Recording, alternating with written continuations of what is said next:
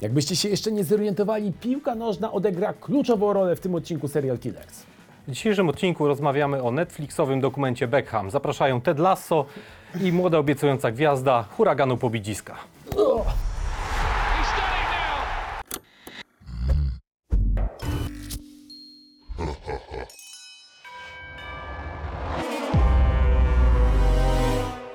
Tu ustalmy chyba na początek e, rolę. Ty byłeś tym człowiekiem, jesteś cały czas w redakcji, który e, śledzi piłkę nożną, ogląda ją na bieżąco. Ja chyba zatrzymałem się mniej więcej w 2002 roku po Mistrzostwach e, Świata, ale wtedy jeszcze byłem na czasie, kiedy oglądałem, ogląd czytałem Brawo Sport, oglądałem Beckham piłkę nożną w obcy. telewizję.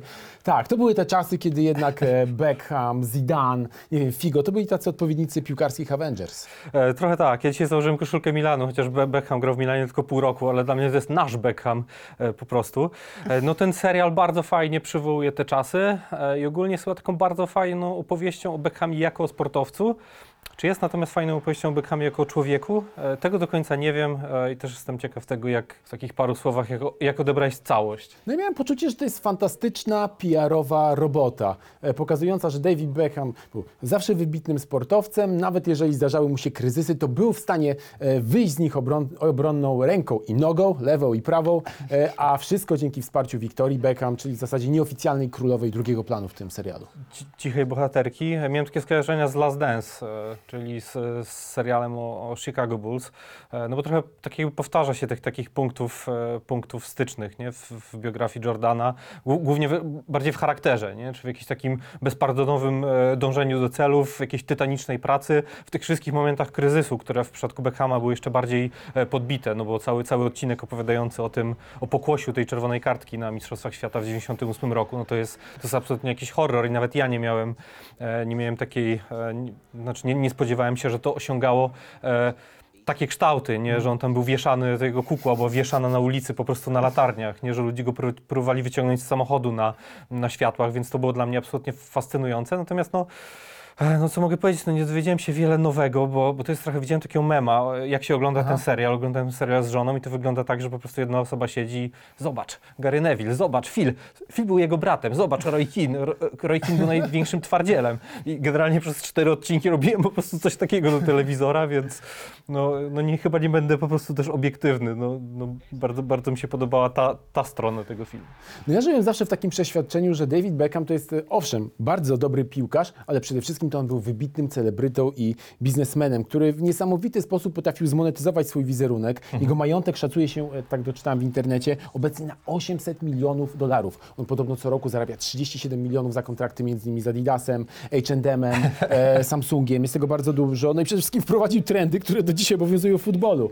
E, wyścigi na to, kto ma lepszą furę, e, kto nosi ma lepszą ciuchy fryzurę. lepszych projektantów, ekskluzywne gadżety, stylizacje, no i oczywiście fryzury. No to jest jakby to, co David Beckham nikt mu nie odbierze. E, No tak, no ta, ta sfera jest fajnie, fajnie wygrana. Zresztą no, twórcy opowiadają do niej, wydaje mi się, w dość sprawiedliwy sposób. Znaczy łączą te dwa imperia, no bo z drugiej strony Victoria Beckham, która miała swoje imperium.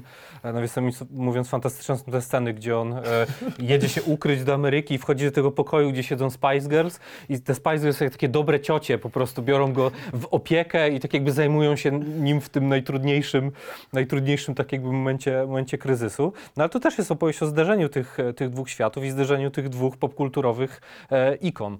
E, I tak, bardzo mi się podoba to, co się dzieje z Wiktorią generalnie w tym serialu, chociaż bardziej chyba powinno być wygrane to, że w dalszej części tak jakby ich, ich, ich życia prywatnego, to jednak David Beckham był tym takim e, motorem do, do zmian w ich życiu, które nie do końca się Wiktorii e, podobały. Z- Głównie do przeprowadzek po prostu e, kolejnych. No ona jest troszkę w tych ostatnich odcinkach przedstawiona jako taka osoba, która, która próbuje zbudować ten dom, a, a nie jest w stanie tego zrobić, bo co chwilę e, najpierw jadą do Los Angeles, potem z Los Angeles do Mediolanu, potem Paryż i tak dalej, i tak dalej.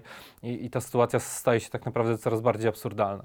No tak, o tym jest w zasadzie ten serial, o próbach pogodzenia życia prywatnego i zawodowego. Jak pokazuje przykład Davida Beckhama, to wcale nie jest proste i zawsze w związku musi być jedna osoba, która się bardziej poświęci. I tutaj w tym przypadku jest to Victoria Beckham. No chyba taki najbardziej kluczowy jest ten przykład przeprowadzki do e, Madrytu, który nastąpił w przeciągu 12 Tak, godzin tak, i w tak, zasadzie medialnie to też ona obrywała. Nagle się okazuje, że spreparowano jakiś cytat, że Victoria Beckham nienawidzi Hiszpanów, Czosnek. bo wali wszędzie czosnkiem, a jak się dowiadujemy, jeżeli chcecie obrazić Hiszpanów, to spróbujcie powiedzieć coś złego o ich jedzeniu. E, No tak, tak. E, W, w ogóle to jest, to jest ciekawy moment w tym, w tym serialu faktycznie. On nie do końca jest chyba tak, tak wygrany, e, jak mnie by na tym zależało. Znaczy, no, pojawia się wątek romansu Davida Beckhama, natomiast sposób, w jaki twórcy no tak prześlizgują się tak naprawdę po tym temacie, chociaż tu, e, tu, tu chyba wypadało zadać po, wprost pytanie, e, czy był ten romans, czy tego romansu nie było, bo, bo sposób, w jaki, e, w jaki i David Beckham robi unik, i w jaki twórcy robią e, unik w odpowiedzi na, na jego unik, jest, jest, no nie do końca mi to siadło. Drugą taką rzecz jest ten, ten Katar i pieniądze z Kataru,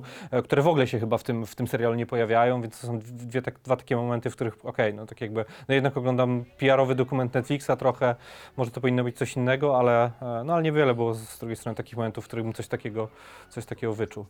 Jednak ten Beckham tam robiący swój miód i tak dalej, to jakiś obłęd, nie? Totalny. totalny.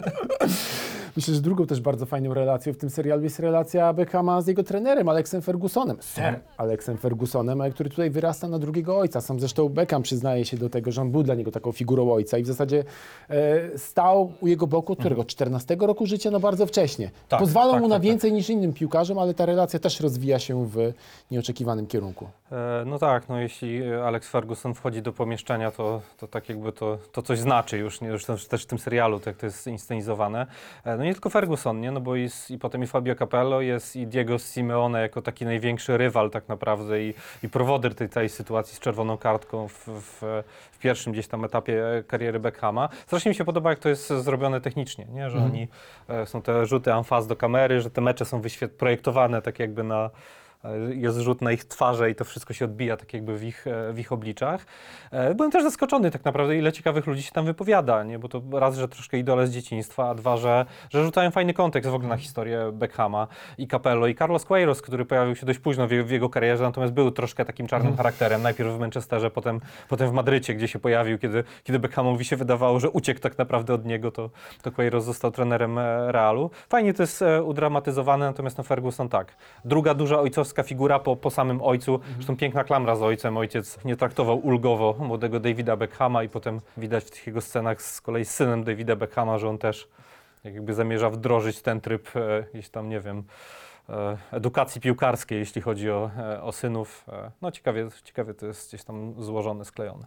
No ja myślę sobie, że podobny efekt chcieli osiągnąć e, twórcy filmu Lewandowski Nieznany, który swoją drogą był całkiem niezłym filmem, aczkolwiek wydaje mi się, że jednak e, i Beckham, e, i jego historia e, dawały szansę na więcej, plus jakby kluczową kwestią, której nie ma w, polskim dokumencie, no jest ten brytyjski magic touch, to poczucie humoru, te zgryźliwe tak, no wycinki małżonków Nie będąc przykład. brutalnym, bo tak jakby wszyscy doceniamy pana Roberta za, e, tak jakby za to, co dał, co dał temu krajowi. Natomiast no, to nie jest tak ciekawy życiorys po prostu. Nie? No, e, Historia Roberta Lewandowskiego jest, jest jakimś materiałem na, na kino, ale nie, tak, nie na takie kino.